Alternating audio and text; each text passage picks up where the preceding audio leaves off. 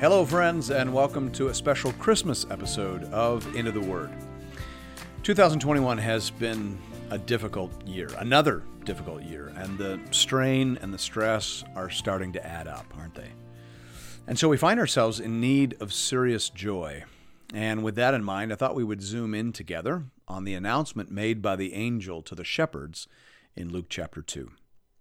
By the way, have you ever noticed that at the start of the story, there's only one angel? And then in verse 13 of Luke chapter 2, the Bible says, And suddenly there was with the angel a multitude of the heavenly host, praising God and saying, Glory to God in the highest, and on earth peace among those with whom he is pleased. So the one angel was joined by a choir of many angels. We, we often miss that detail. So, what did the one angel say that caused a choir of angels to come down from heaven to celebrate with men and women on the earth. That's what I'd like to take a deeper look at. If you have your Bible with you, I'd love for you to open it now to Luke chapter 2, verses 10 to 12. The angel said to the shepherds, Fear not, for behold, I bring you good news of great joy that will be for all the people. For unto you is born this day in the city of David a Savior who is Christ the Lord. And this will be a sign for you. You will find a baby wrapped in swaddling cloths and lying in a manger. Good news of great joy. Joy, of course, is one of the main themes of the Christmas season. If you've been receiving Christmas cards this year, chances are on the front cover of at least a few of them, it'll say something like joy to the world, or maybe just joy, joy, joy. Joy is one of the big ideas here. But what is joy? If you go to church long enough, at some point, someone will point out to you that joy in the Bible is different than merely happiness. Happiness is a response to favorable circumstances or pleasurable experiences, but joy is something you can feel anywhere in any circumstance. Joy is something you can feel even in a barn or a cave or wherever it was that Jesus was born. We know he was laid in a manger because there was no room for them in the inn. So, joy is something you can feel even when you are poor, even when your plans don't work out, and even when your wife is really, really mad at you for not calling ahead to book a hotel room. Joy is not related to present circumstances.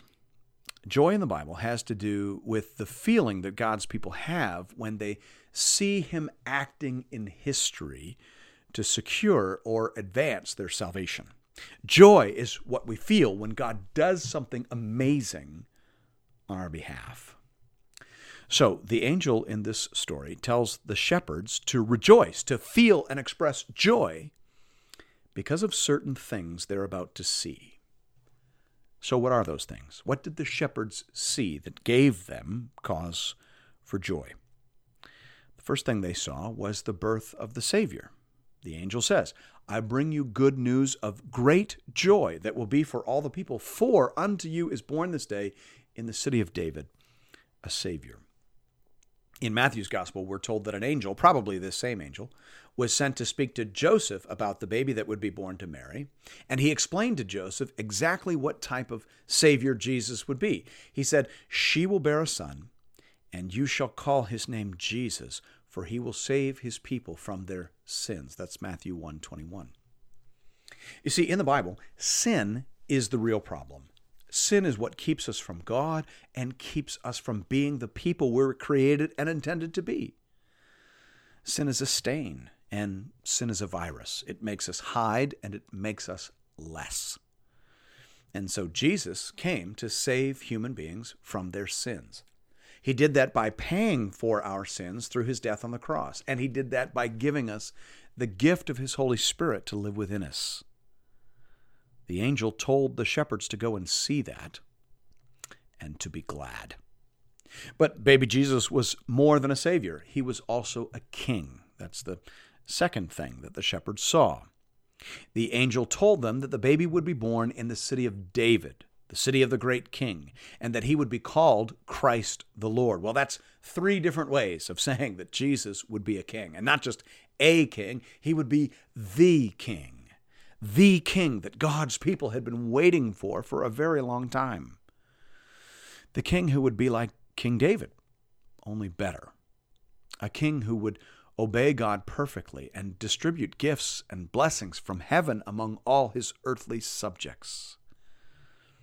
A king who would know God intimately and lead God's people wisely. You know, people like to think that they don't need leaders, but that's not true. We do. The problem is that most of our leaders aren't Jesus. of course, all of our leaders except Jesus aren't Jesus. So we always end up battered, bruised, and abandoned, which of course makes us long all the more for Jesus, the good shepherd of the sheep. He will lead us beside the still waters, and he will restore our souls. For us to be the people we were created and intended to be, we need a Savior to deal with our sin, and we need a King to lead us and guide us home. And Jesus was both of those things. So the angel told the shepherds to go and see the child born to Mary in the city of David and to rejoice. The angel gave them good news about what God had done to secure their salvation, and he told them to respond in the appropriate way. But what about us? Is, is this joy something that we remember or something that we can experience now? Of course, through the Bible and through the church, when we get together and remember these things, we can see what the shepherds saw. We can see our Savior and we can see our King, and we can be glad too. But joy is something that we can feel whenever we see God moving to secure or advance our salvation. And, and so I just want to ask right now if there's anything we can see now, today, that would give us cause for joy. And I think that there is. Two things come immediately to my mind. First of all, we see the gospel spreading to every tribe, tongue, and nation on planet Earth. As, as I speak these words to you, I'm sitting here in my office in Canada, and here in this country, it feels like the gospel is retreating. It feels as though there are fewer people loving and following Jesus today than there were 50 years ago.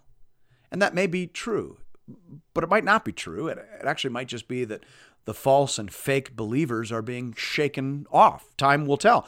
But one thing that is absolutely clear is that the gospel is spreading, and many men, women, boys, and girls are coming to faith in Jesus throughout the wider world. Did you know that there are more Christians in Africa now than there are in North America?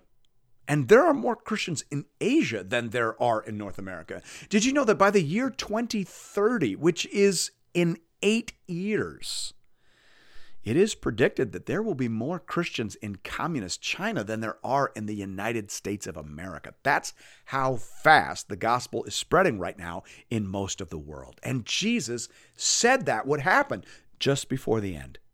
He said in Matthew 24, verse 14, This gospel of the kingdom will be proclaimed throughout the whole world as a testimony to all nations, and then the end will come. Which leads me to the second thing we can see that ought to be cause for great joy. We can see a world preparing to meet its master. Jesus said that the world would have to go through some terrible pains and upheavals in order to make way for his coming. He compared those pains and upheavals to birth pangs. He said in Mark 13, verse 8, For nation will rise against nation, and kingdom against kingdom. There will be earthquakes in various places. There will be famines. These are but the beginning of the birth pains. Jesus said that the world would go through some serious trials and pains prior to his coming into the world. Most of us have never experienced anything like that until this pandemic. And and now we feel like the world is being turned upside down. It hurts. But the good news, just like any mom will tell you, is that the pain eventually gives way to great joy. Jesus said that too. He said in John 16, verse 21, When a woman is giving birth, she has sorrow because her hour has come. But when she has delivered the baby, she no longer remembers the anguish for joy that a human being has been born into the world. My friends, we need to remember that right now. Times are tough. Pains are upon us. But that's only because a human being is coming into the world. Joy, to the world. The Lord is come, and the Lord is coming. Thanks be to God. And thank you for listening to this short, special episode from Into the Word. I just want to remind you that starting on January 1st, 2022, we will be releasing a brand new series on the book of Ezra. In addition, we will be releasing the entire Life 100.3 radio series on the book of Genesis. So if you're using the Robert Murray M'Cheyne or RMM Bible reading plan, that means that for the first 10 days of January, anyway, we'll have audio content to help you with all four columns in your plan.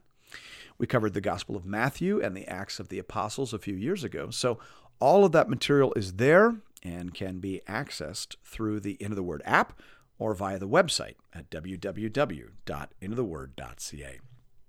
Well, that's it for us here in 2021, but we'll see you right back here in just a few days for the beginning of another journey together through the whole counsel of God.